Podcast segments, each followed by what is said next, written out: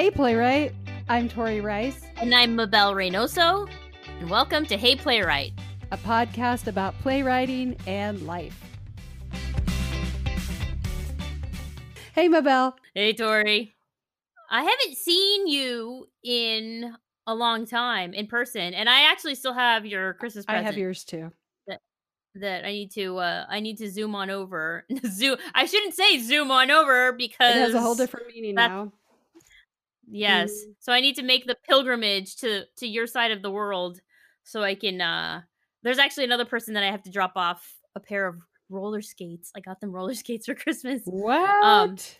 And oh, by the way, uh-huh. speaking of roller skates, um John was telling me that he was at Balboa Park the other day with the kiddos and there are a bunch of people roller skating there. And I thought I better tell Tori this because audience, I don't know if you know this, but my homegirl Tori is a former rolly roller derby. What do you call it? A rollerina? What do you what what's your what do they call you people? Oh my gosh, I I like I like Rollerino. No, as um I skated with the San Diego Derby dolls for a stint.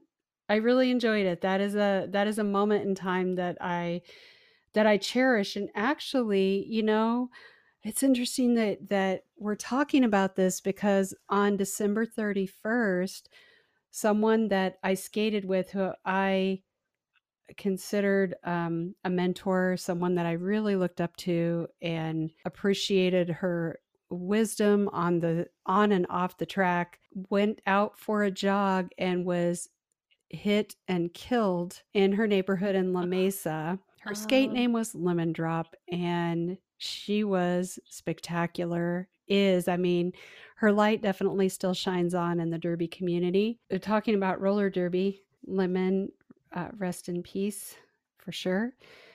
But there is a, a rink open.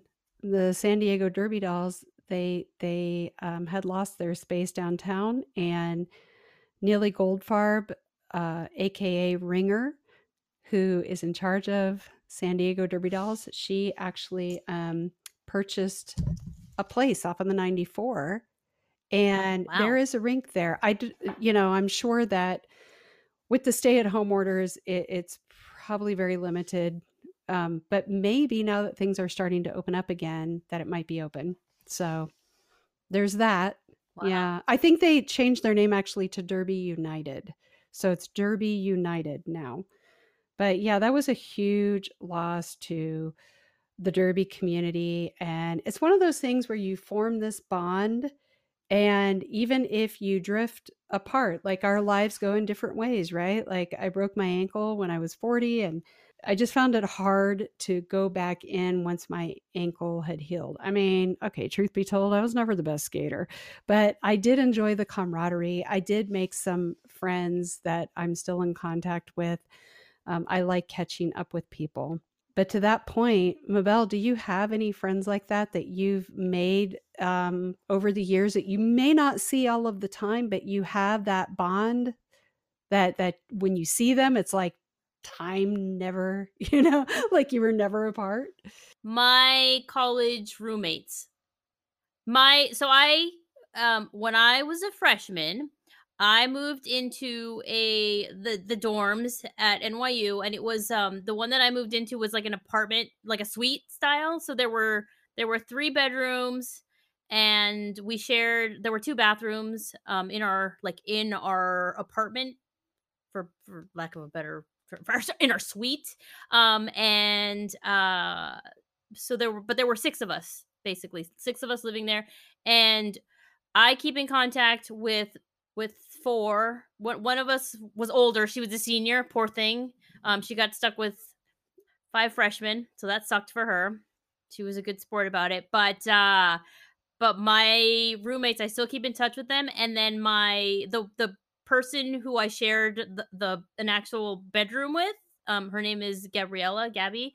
Like it's like we're still roommates and stay up all night talking whenever we are in each other's space so the last she was actually going to come out here in april and then covid happened so yeah it's such a bummer she was going to bring her daughter and it was going to be really cool they were going to stay at our house but she had been she had been here um probably like eight months before that, and we would just stay up all night talking. And uh, yeah, and it's like no time has passed. And I will say that we probably only speak like maybe once a year, but but she's one of those people that I just connected with right away, which is weird because she's the opposite of me. She's like you in in you know what?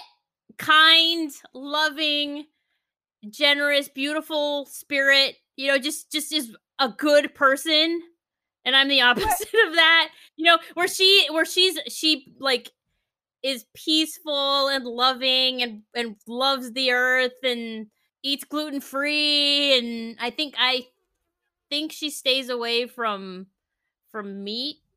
I don't know, or she, or she she tries to. She's just like one of those. She's just a light, and I'm the clouds, and and we complemented each other very well. And um, I feel like she's she's very much the way that our relationship is yours and mine you know where you're you're the good guy and i'm the What bad are you? guy Ta- we all bring our light in unique ways. Okay. but you know you know what i'm saying Right. whereas whereas you're the fountain pen i am the marker oh my goodness. ah. Okay. Well, I I have to respectfully disagree. I think that you uh, you are a light um no matter what you say or how you view yourself. Those of us on the outside uh, looking at you, experiencing what it is to be in your presence and share space with you. You're you're a bright light. Oh, look at you. You just needed it. You needed to be you need to be built up. It- it's it's cool because our guest today is someone that I value in that way. Like we met back in LA. We met in a theater company and we shared some of the same experiences in there and bonded over that.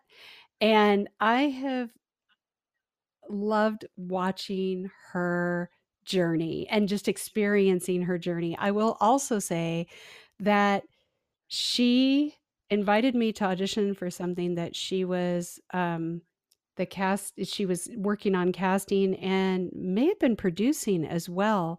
She invited me to audition and gave me my first major commercial gig when I was living in LA. So much gratitude to her for that. And it's a really fun spot that I got to do. She's a fabulous person all around and does so many things. Like, you know, I, I, I was thinking about it and, I, and my mind is just a little blown about she she is a person that I admire, respect, and when you are in the, a space with her, you are the most important person in the room. She is one of those people that has the ability to make you feel valued. She does value you genuinely. And yeah, I just, uh, I love her. awesome well without further ado let us bring on our guest All right. So, Mabel, I am floored today because we have an extraordinary guest. I'm looking at her. I so wish that our listeners, our two listeners, our moms, Hi, could Mom. see her right now. Oh, my mom's gonna listen too. So now you. Oh, okay. ah, yay! Ah, so she is an internationally produced playwright with over 60 produced plays. She is also a successfully published author. She has written books not just for youth, but for adults. She has um, had her plays done across the country and internationally. She has films under her belt. She co writes, so she has a lot of collaborators. By the way, she also is a dog lover. She's a people lover. She is a cyclist. She's really just an amazing person. And I am really thrilled to invite Colette Freedman to our podcast. Yay! Hey, welcome welcome welcome Welcome, Thank Colette. you. Oh my goodness. I am so excited to reconnect with you. It has been so many years since those days back in Los Angeles doing what we did. Oh I my gosh. know. I miss you. And you know, it's funny when you were just kind of uh, doing my bio. It's the first time I've heard my bio out loud when I just thought, wow, I'm old. I'm so old because, you know, uh, it, it, you reach a, per- a certain age when you're like, oh, yeah, I've done a lot of stuff because I'm old. So no, yeah, the way you no, read no, it, no, no. No. Yeah, I'm, I, I'd like to know me when I grow up. So I would say accomplished, not old, yes, that's a great word. right? Because if you if you look back at the trajectory of your life and think about where you were at 30 and think about now, I mean, where are you more grounded? Uh, 100% now. 100%. Yeah. And also, well, I say that to kids who are kids who are about to turn 40. I don't think life starts for a woman until you're in your 40s because then A, you don't give a shit anymore. And B, you've kind of you're you're not afraid of anything. So you own life rather than letting life own you. So I think something clicks at 40, so however long you last, you know, your 50s, 60s, 70s, 80s, 90s, however until you die, that's when life truly starts. So the 20s are miserable and no one ever talks about that. Yeah, you're uh, you know, you're adorable, your boobs are up to your nose, you're, you know, filled with youth and exuberance and naivete, but you're also filled with youth, exuberance, and naivete, and you just don't get it. And then 30s, you're just kind of figuring out all the shit that went down in your 20s. And by the time you're 40, you just get it. You get it all. Mabel, weren't we just talking about that? Especially you were saying that, right? You were saying, I just don't give a shit. It's so true. Mm. It's so true. And then I turned 50 and went, oh, yeah. I forget sometimes, though, that I'm 50, in my 50s now. Well, know because you, I look mean? like a child. And also, let's re- let's redefine what age is. You know, I still remember being in second grade and thinking the fifth graders were so old. So well, they were. They were. so now you're like, oh, everyone's kind of the same age. After after you grow up, everyone's pretty much the same age. So That is a really good way to put it. It is because you get over 50 and, you know, suddenly age is just that. It's a word, right? Mhm. because you know you're surrounded by people uh, and, and i mean personally i really like to be around people who are older than me because the wisdom what i can learn from them that is what i am eager to do right now That- well, you look, my best friend Jill was 30 years Yeah. older than I was. So, you know, talk about someone who had been where I was going and kind of helped me cut through the red tape or at least make it more palatable. So, as i was reading over your website and by the way i've kept up with you you know through facebook and all of that. And also um i got your book the affair and really enjoyed it and oh, thank you. i- i- was there a film that was made out of that or it's getting ready to happen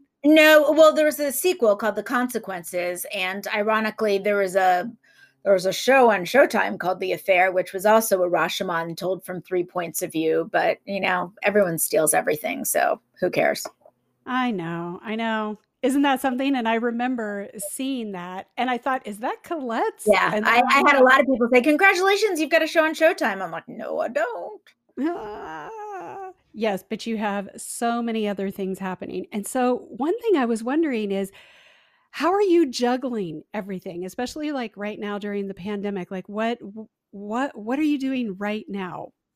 Honestly, it's you know, in talking to you and Mabel, like the reason I can juggle so many things is because I don't have kids.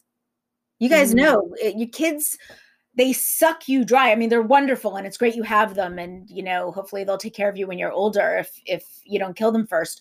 But uh you know, I don't have kids, so the only people who truly depend on me are these two dogs who are nightmares for 2 hours a day, but then they sleep. They're greyhounds, so they sleep the other 22 hours. So other than the 2 hours I'm kind of trying to navigate and negotiate them, I can work. So it's very easy for me to be working on several projects at once. And that's why I'm super prolific. I'm also really ambitious. And I always say to my students, I don't believe that good work should be stuck on the computer. So I don't write a book that can't be published. I don't write a movie that can't be produced. I don't write a play that can't be put on. So, like, uh, one of my biggest pet peeves is people who are like, oh, I spent 10 years writing the great American novel. Well, one, I don't have 10 years to write the great American novel. Two, I'm not that good of a writer to, you know, write the great American novel.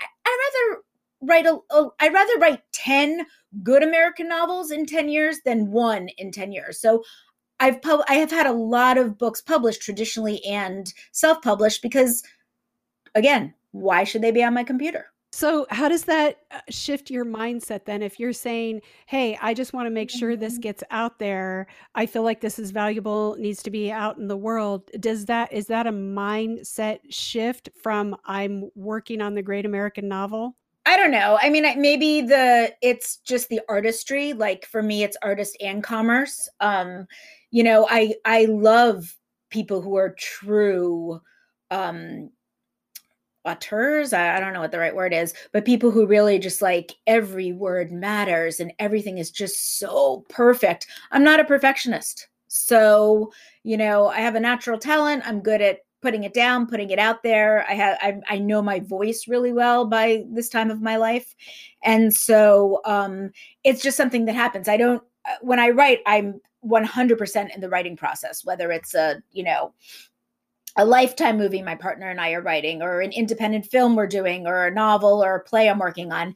And then when it's done, I think, okay, what's next? Where are we going with this? I So- love it. Yeah, it's very rare that I have something that hasn't been made or is in the process. Like uh, Brooke Purdy and I wrote The Last Bookstore, which is one of my favorite things I've ever done. It's a dystopian story about a bunch of kids going, a brother and a sister and their friends, um, after there's been an EMP. So the world is very different um, landscape, and they need to travel through this dangerous territory to find a book. It's all about finding knowledge, and um, it's really good. It won so many grand prize awards a couple years ago, and that, and you know. Five dollars buys me a double non-fat cappuccino at Starbucks. So we're like, that's great. We won prize money. It's, you know, we we won the accolades, but nothing's happening. So then we turned around and we wrote the YA book of it because that way we'd have an intellectual property.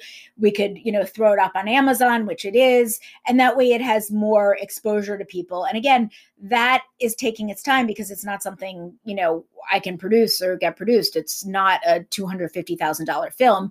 This is a four quadrant, you know, several million dollar film but I know it'll get made at some point, and we're just we're continuing to not. I never give up hope. So even though it may take you know five, ten years, it'll get made.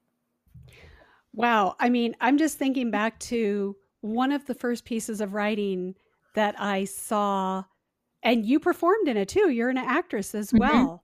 Um, and it was the the first one to the oh, what was First, the name of it? first to the egg. First to the egg. Yep. There's a there's a that's how you know I I have a big belief I, I have a big belief that everyone has that aha moment in them where they do what they're supposed to have done their entire lives and just weren't aware of it. And um, I was in the theater company with Tori and we acted together. We played lesbian sisters. I brushed your hair. You had long you hair did. down your back. You did a great job. I Uh, loved you. it. But but part of it was you had to go like, oh, you're pulling my hair. See, these are the random things that I Oh remember. yeah. It was head. my sis it was my sister in this house. my sister in this house. Yes, that was fun. Yeah. Um, so in this theater company, you know, I moved out to LA to become a famous actress because that's what all people do. All Well, actors do. And they also every actor join, you know, they become a waiter and join a theater company. And so Tori and I were in this theater company together, Circus Theatricals, and they had a um they had a 10 minute play festival because in all theater companies if you're not in the main stage they put you in a in the 10 minutes so hey writers out there i say this to everyone you guys go write a 10 minute play there's such a need for them. There's such a need for 10 minute plays with women because theater companies have more women than men. I mean do non-gender non-binary all that but write women. Anyway so i'm on so i'm on the committee and i'm reading these plays and i had that aha moment that i hope everyone including our three moms or who, who are listening to this podcast have at some point in their life which is i can do better and so i wrote my first play called first to the egg and and i love uh, personifying objects so it was about a nerdy sperm who convinced a self-important egg that he was the one and um I wrote it under a pseudonym, Naomi Lefkowitz, because I was too embarrassed to say that I had written it. And everyone at the theater company was like, oh my God, this is so good. You have to do it, blah, blah, blah. And I was like, I'm Naomi Lefkowitz. And uh, and so it ended up being done in London. Um, it won a diversity contest. We did the short film of it, and all of a sudden, I was like, "Huh, what's the universe trying to tell me?" I uh, I'm, I've been here for ten years, struggling to play girlfriend number three and prisoner number six, and all these like rando acting jobs, and then I write one 10 minute play, and it's like heaps of praise and success are put upon it. So that was kind of my foray into writing. Was that play? Yeah. Yeah, and it was incredible and you were you were wonderful in the part as well. it yeah. So it's easy when you write stuff for yourself. I love writing stuff for myself because I know my like comedic voice so I can hit mm-hmm. the beats. Um, but yeah, it was a it was a good time. That play's been done a lot. So apparently a lot of people want to see sperms and eggs come together. Well, heck yeah. Like do you start with story? Do you start with character? Um, is it a combination of those? Like where where do the ideas come from? It's a combination. I am a big fan of writing uh, so if i get paid for a job the idea comes from the person who's paying me and i just you know right. cut the paycheck and you know do what i'm told. If i'm generating it it's everything's always character driven but um, so, like a perfect example is Sister Cities. Sister Cities, um, which is kind of like my benchmark story because it's been done so many times in so many ways, is um, uh, two things. Uh, so it's a story of uh, four estranged sisters who reunite for their mom's alleged suicide. And uh, I knew I wanted to write my first full length play. And um, my best friend, Jill Gascoine, had been a famous actress in England and was in our theater company, but was kind of getting ready to retire. And I said, "But what if I write a play? I want you to be in it." And she said, "Oh, darling, don't. I'm not. I'm only going to be in a play if I play a corpse." So I was like, oh. "Challenge accepted. I'm going to write about a corpse." And then um, my grandma you did her voice. You did her voice perfectly. Usually I mess it up, so I'm glad I did it well. Um, it must be my new micro, my new Rode microphone. Um, and then the second thing, and the more important thing, the story was um, my grandmother had Alzheimer's, and my mother, who kind of had to watch that slow, hellacious death. Um, always said to me repeatedly, if I get Alzheimer's, I need you to kill me like completely unapologetically. And I was like, all right, mom. She goes, no, no, you really have to kill me. So I'm like, okay, mom, I will kill you if you get Alzheimer's. So I had my story. Now, there are a lot of plays about Alzheimer's. So I changed it to ALS because I had a cousin who had ALS.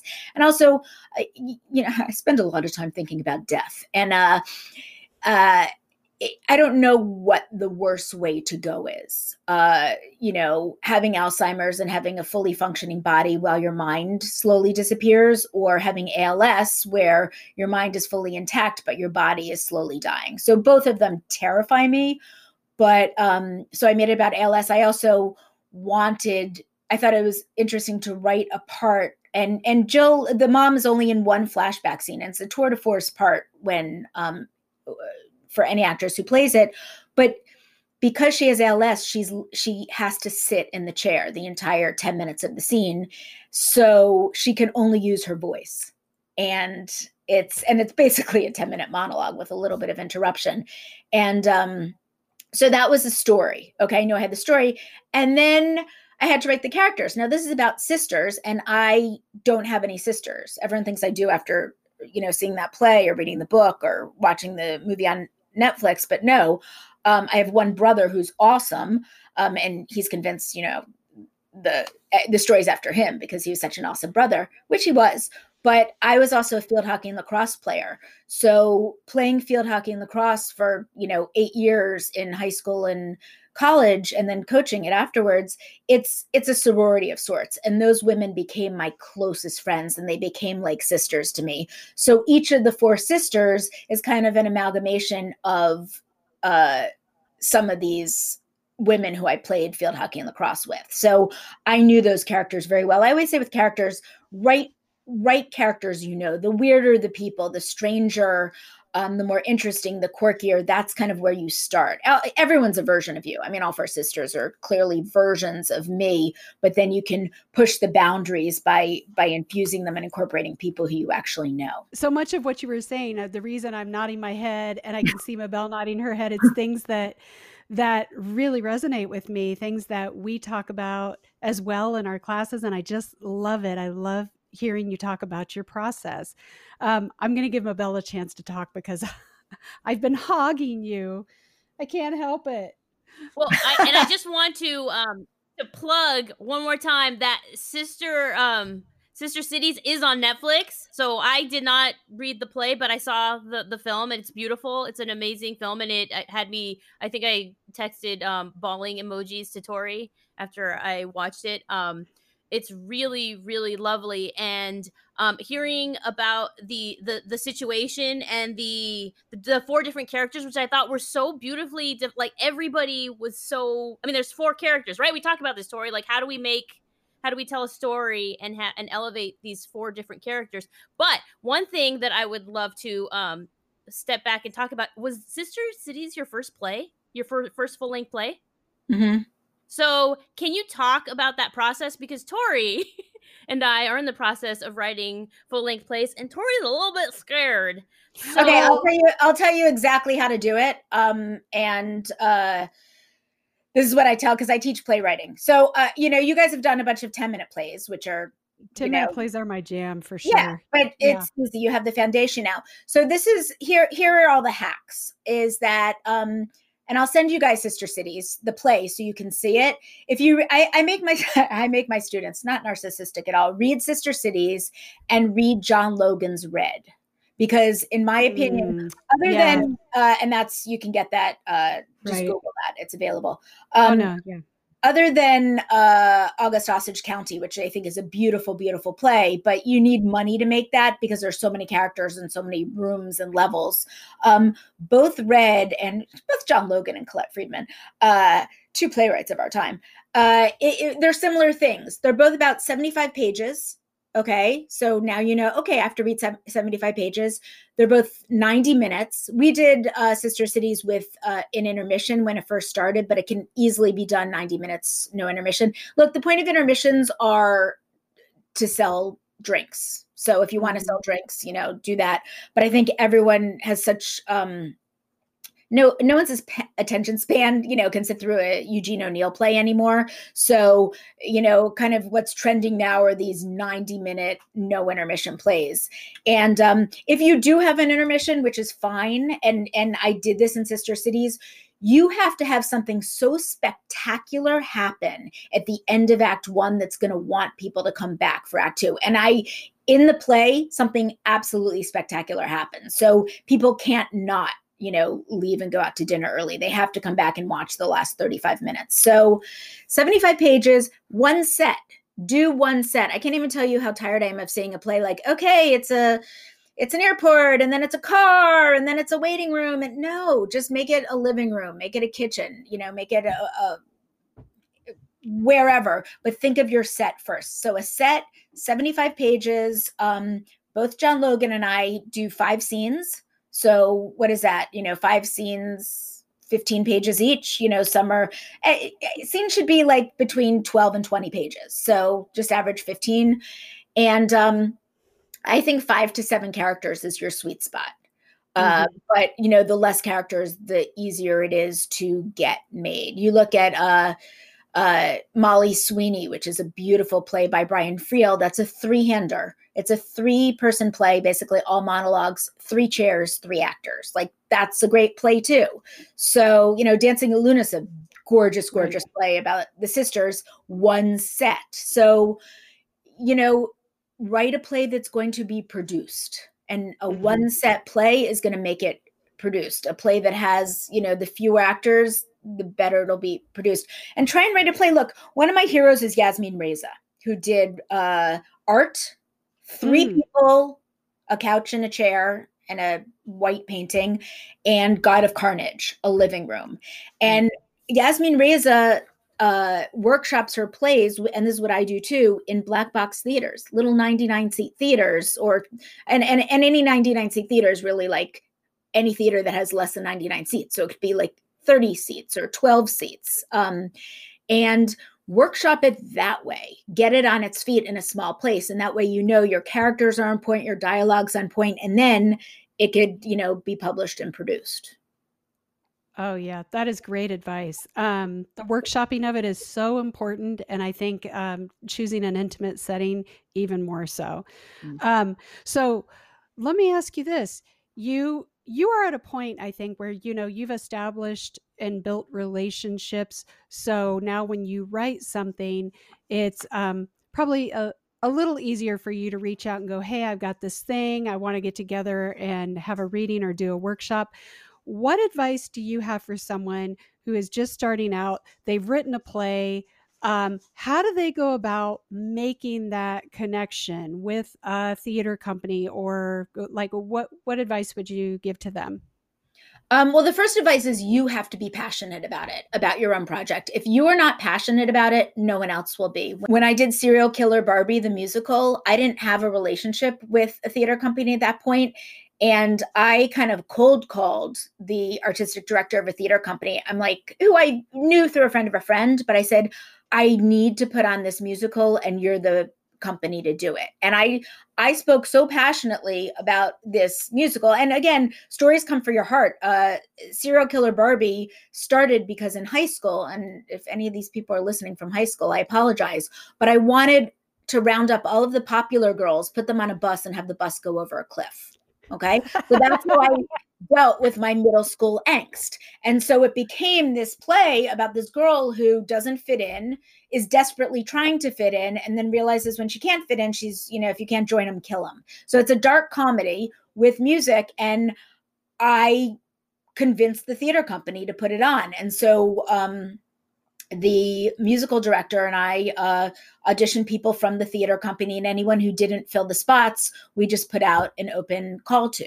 So, um, eh, so it doesn't matter how established you are. Yeah, you're going to start with your friends. You're going to write stuff with your friends. But if not, you know, God, I, I, assume Backstage is still around, Castnet is still around. You just put it out. People, I, I don't know what the statistics are. Let's pretend that there are a thousand actors a day a week moving to Los Angeles. They all want to be in something. And so um, if you put it out there on whatever social media platform, hell, you can just put on Facebook, hey, I, I have a play. I need three women in their 40s, one man in his 70s, and one boy in his teens who knows someone. And you'll get a flurry of responses or talk to so and so, or I know a casting director. So it is all who you know, but because of, you know, the joy and toxicity of uh, social media, it really is makes things so much easier to oh uh, get things organized. So, Mabel is a huge fan of musicals, and so I wanted to ask you what what made you decide to make Serial Killer Barbie into a musical rather than a play? That is a great question, Tori.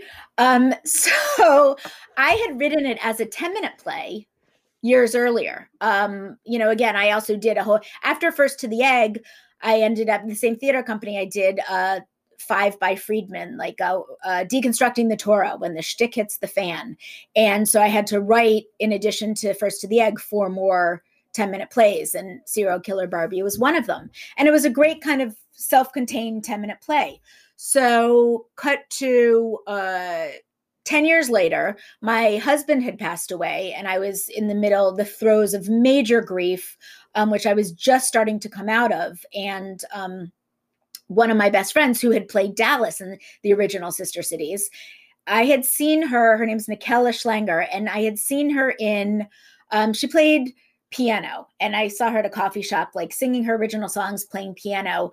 And then at the very end of her set she said oh and i'm going to do this. And she pulled out a guitar and started playing. And something snapped in me. It's like i always thought she was unbelievably talented to be able to play piano and sing but then the fact that she could play guitar also she was magic. And all i wanted to do was make something with her. So cut to i'm kind of coming out of my grief and ready to create something again.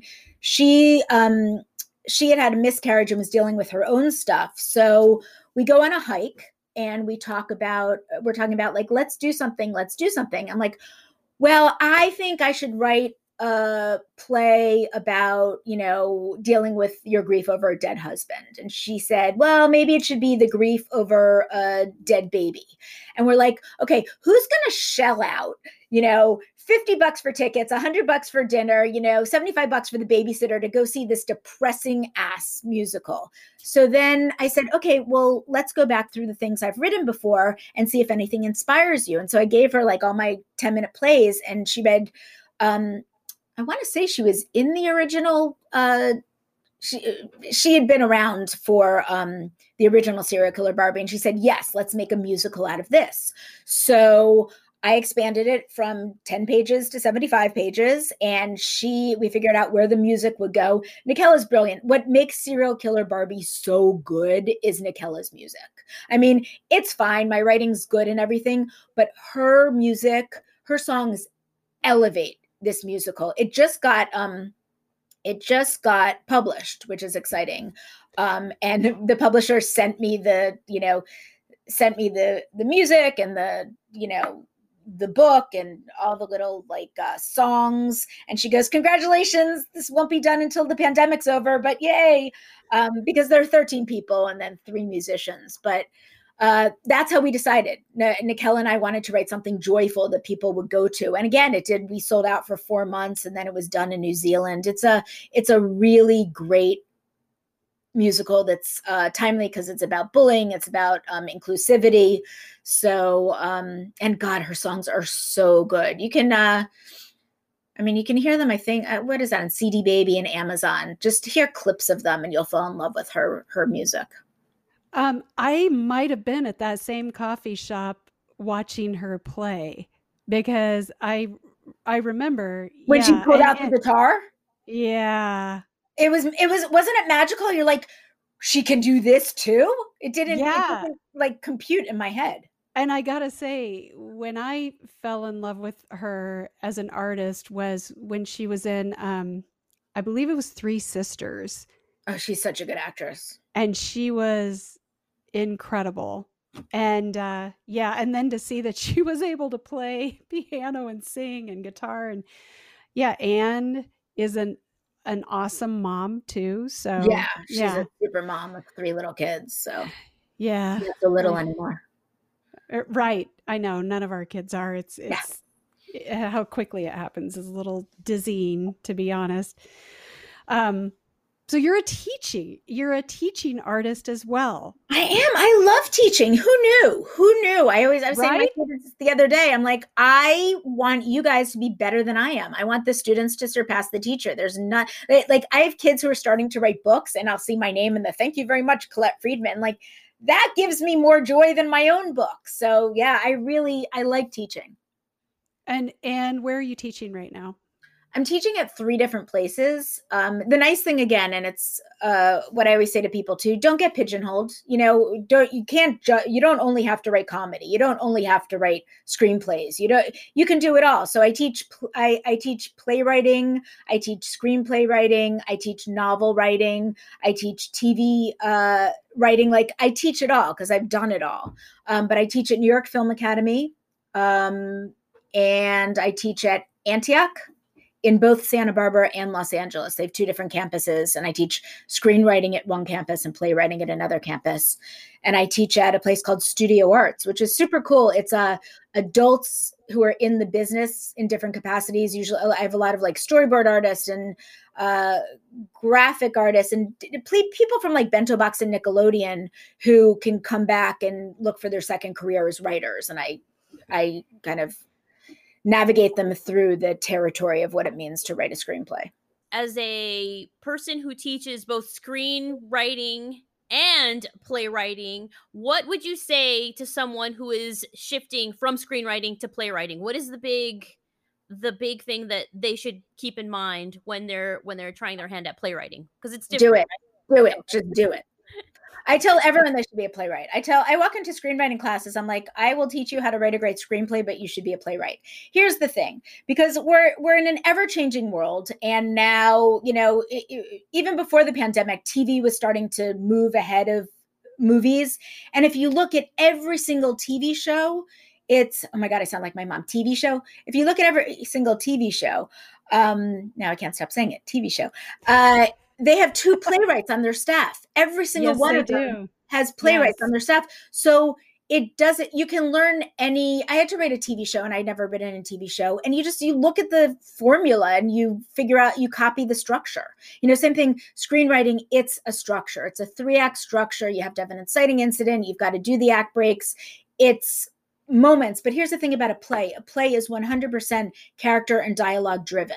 And the best films the best of everything has that so if you can really hone your craft as a playwright, you can do anything. And also, like, so Sister Cities, the movie, yeah, it's great, but the Sister Cities, the play, is a much deeper level because it's very much about the characters and the dialogue. And then when it translates into the film that you saw, you know, a lot of that's cut because the camera follows emotion, it doesn't follow words. Also, playwriting is a writer's medium where movies are not. You know, the film is you cash your check and then it's a direct, it's the director's job to do everything. As a writer, you don't really have a voice. Um, but uh, my writing partner and I do. We just had our like eleventh Lifetime movie out there, like Woman in Peril thing, and she won't watch them, but I do. And it's for me, it's just interesting to see. Oh, right, so they moved this from the ocean to a bench in a parking lot to save money, or oh, you know, so it's it's very much about the visual. It, become a playwright whatever story you have you can tell in dialogue and character. So i just i I- look i've done lots of stuff but i always call myself a playwright because i think that's the most honored of all of the genres that there are. So, Colette, you are a script doctor. yeah That's what that's how i make my most money is script doctoring. Oh my gosh, that sounds magical. Can you talk about what a script doctor is, what you do, how much power you have? Let's hear it because it sounds, it sounds like the greatest job ever. Um, it's the greatest job ever because you can wear your pajamas and don't have to put on a bra. Like it's a great job because you don't have to leave your house. What I love about being a script doctor and a ghostwriter, because they're variations of the same thing, is someone has an idea or someone's written something down, but they're too close to it and they don't necessarily have the skills to make it pop. So as a script doctor, I literally come in like a doctor and fix it. And, you know, uh, I'm going to do a bad analogy. So let's say, you know, someone needs a bypass and, you know, they need to like stick stents in the heart and do all this stuff. That's what I'm doing. I'm making it so that it becomes more readable, more palatable.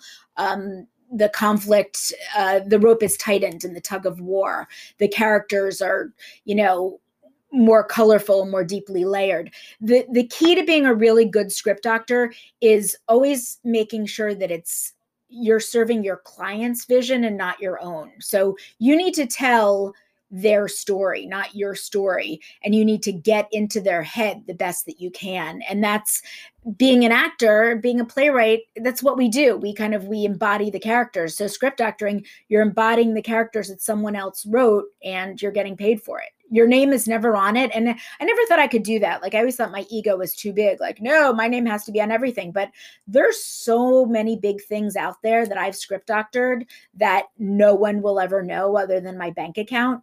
So um I enjoy it. I think it's also a nice break. I'm always working on like three things at, at a time, just because if you get stuck or bored or irritated with one of them, you can jump to the other. And um, I always try and make sure that I've got a ghostwriting gig or a script doctoring gig as one of them because it's a different mindset getting into someone else's head and it's fun. Who typically hires you? Is it the writer or the producer that who brings you into to the writer it's a dirty little secret Okay. because the you know for the writer to get it as good as he or she needs it to be before it even goes to a producer they need an outside voice and an outside vision. So um uh they'll hire me because it's they're getting credit for it anyway you know what i mean? And when they bring it to the producer they never hired anyone. They it's 100% their you know gig. And then if it's if it's a film then a lot of times producers come in and they'll have notes in that. And sometimes they'll just deal with them their, themselves or they'll come back to me and say like hey i'm going to hire you again to you know uh dr moore. How long have you been doing that? seven years Um, and then uh, I do it on my own, or um, my writing partner is funnier than I am, and she and I will do it together on a bunch of projects. So we started a, we started a, a is it a podcast? It's not a podcast because you see it. It's on YouTube. It's called Midlife Mutiny, and it's about inspiring writers to um, write. And it's awesome. And it's like two broads in the middle of their life who want to who who are basically telling you stop asking for permission. We're basically the older version of you guys. And um, so yeah, so it's called Midlife Mutiny, and it's free. It's on YouTube, and um, oh. and so she, so you know, we put a thing on Facebook too, and we're like, we're we punch up a lot of things. Um, again, she's very good with jokes and humor and stuff very very funny so and even me when i when i have gigs i'm like oh i know there's a joke here but i can't find it brooke help and she'll she'll like email me three different jokes to put there. So that's a gift. That's people have that or don't. And she's um if you guys want to see what she's like uh we one of the films we made was called quality problems. Talk about like you know tori you want to know like oh how do i make a how do i write a play? You just do it. It's she had a screenplay and it, it took a village. Everything takes a village. Quality problems free on amazon and it stars brooke and her family. And i have a nice little uh nice little part too. But it just shows like where authentic humor comes from not the but I'm bum cha humor but observational humor which is just so exciting and and pleasant to watch. Yeah i think um was there some sort of fundraising campaign for that project? Because i believe one of them that you were doing i remember donating to it. It might have been of course that. you did because you're a mensch. Um yeah, yeah we crowdfunded. I, we I crowdfunded. That's what yeah. it was. I love that.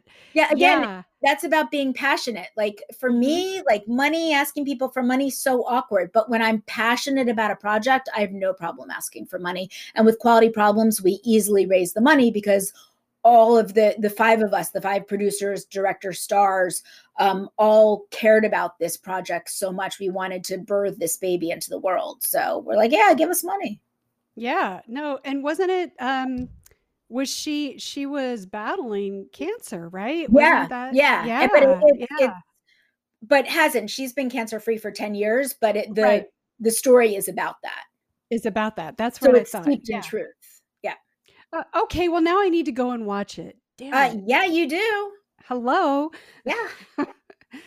I need some more hours in the day. yes. no, but uh but I'm going to get to that point now to do the asking for a friend. This question again came up um, from watching Sister Cities, talking to Tori about this, and she reminded me that this question, my kids had asked me about this, and then she reminded me that it came from um, the 36 questions that lead to love. So, Colette, the question for you is if you were able to live to the age of 90 and retain either the mind or body of a 30 year old for the last 60 years of your life, which would you want? So mind or body? The mind or body of a 30 year old?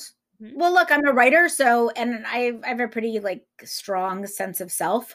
So I don't care if I, you know, look like a 90 year old if I if my mind stays intact. As long, you know, like I don't want to be uh to the point where I'm riddled with pain and, you know, agita and anxiety and stuck in a wheelchair. But yeah, I'd rather have my mind.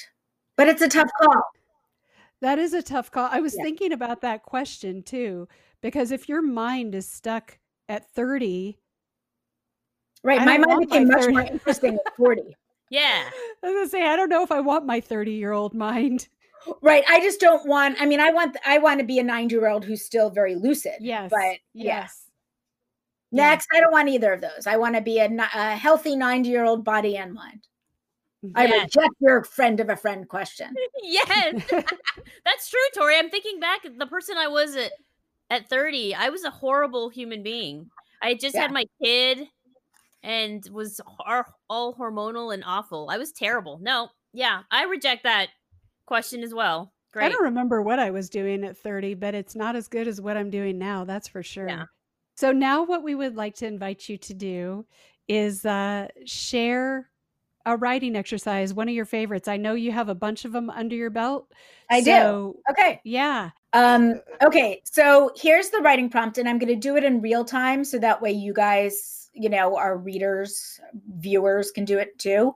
um, grab a book, whatever nearest book you have near you. No judgment. Could be like a comic book. Oh shit! All of my books are in the other room. Well, you oh better. Oh my god! The only thing in here is the is the Bible, and I don't even read it, you guys. All right, but that's your closest book, so. I mean, in all fairness, it does work better with like a normal book, but yeah, no, okay. I gotta see. okay, I am gonna, I'm gonna, I'm gonna cheat and use the second book. Okay. Wait, okay. should it be a should it be a fiction? Oh wait, no, or I've got like, good books in here. Wait. I think fiction is fiction's a better. Fiction's better. Okay. okay. But it, but it doesn't. No, no, no. It doesn't matter. That's fine. I like okay. I like the cover of that. Um, look, mine's. This shows how head I am. The Fall of Heaven, the Pahlavis, and the Final Days of Imperial Iran. Okay. okay. I, I am working on a project right now about Iran. I have Cruddy by Lynda Barry. Okay. okay. Great. So we're going to take our books, okay? And we're going right. to go like this, okay? And when I say, uh, sorry, um, for people listening, you're going to leaf through your book. And when I say stop, you're going to stop, okay? So paging okay. through. Okay, ready and go. Stop. All right, whatever page you stopped on, go to the top sentence on the right hand page. Mine is All right, so you can do the left hand page, Tori, because you have an illustration.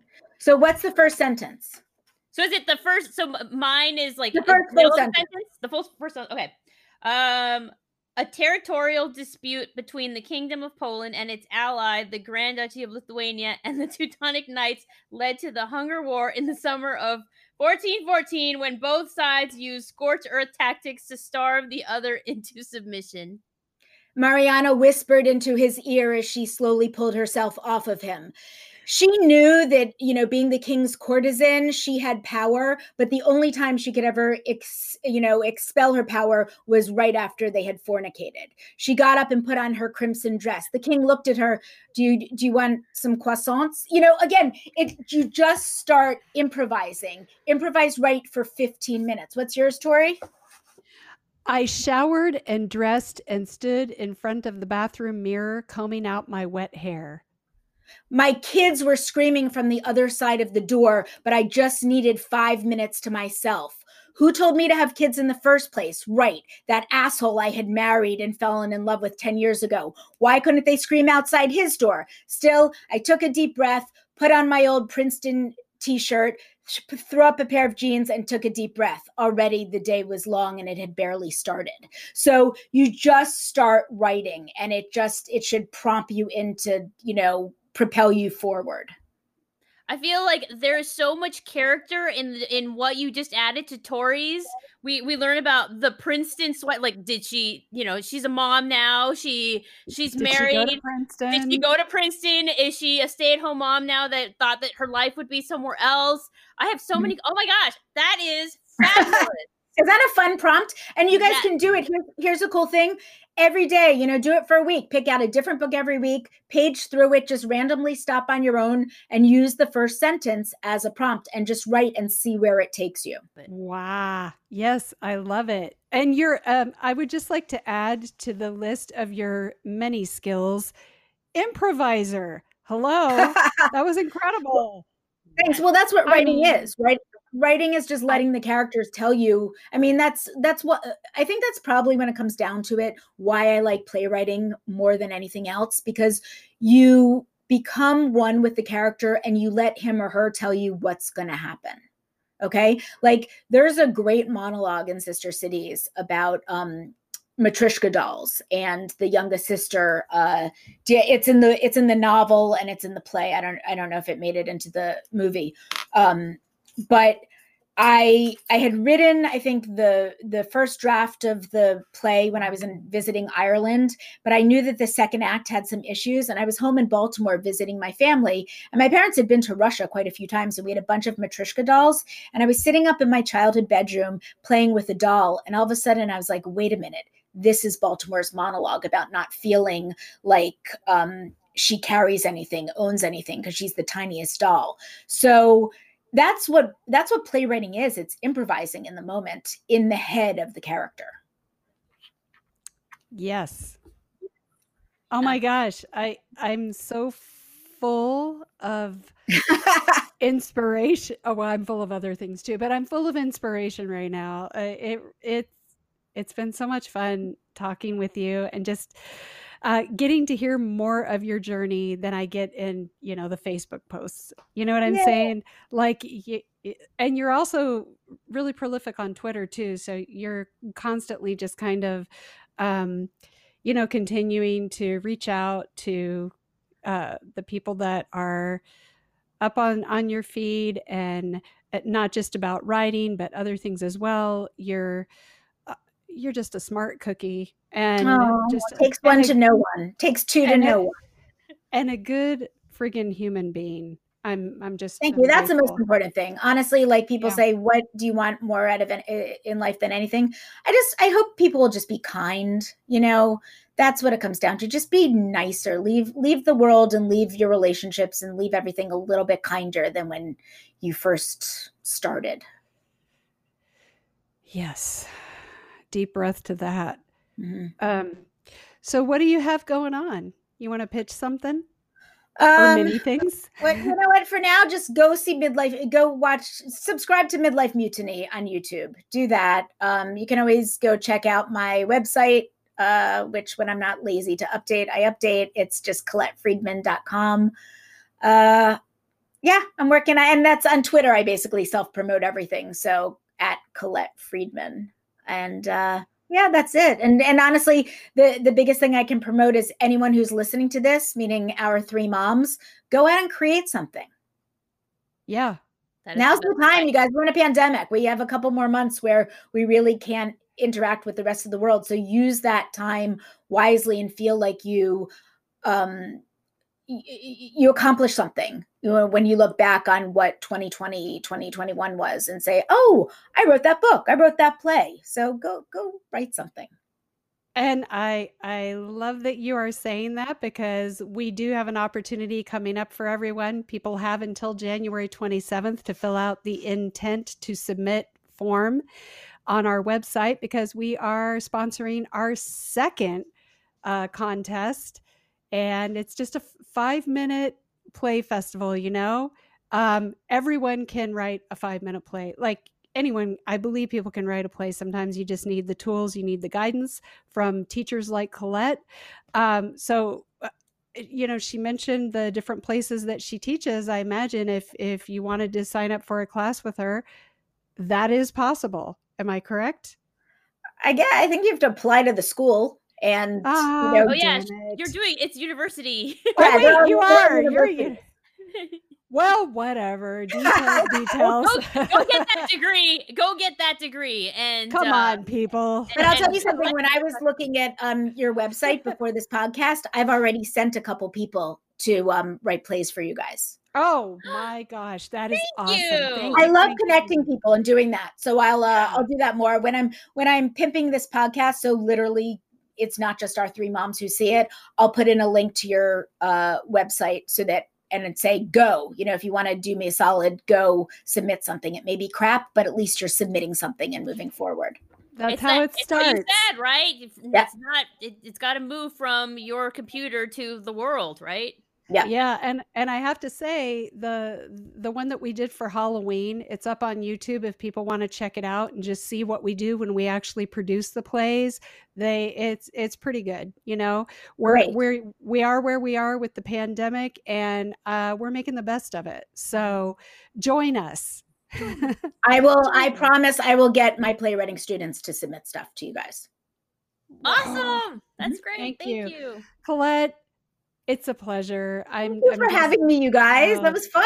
Oh, oh my gosh. you. Yeah, I could listen to you talk for days. For real. Yay! Wow, Tori. Yeah, I I- I'm speechless. That was a fantastic interview. You know, uh, uh Colette did not disappoint. really. No. Um gosh, what uh, what I really appreciate about the people we get to speak with is I leave every session having learned something.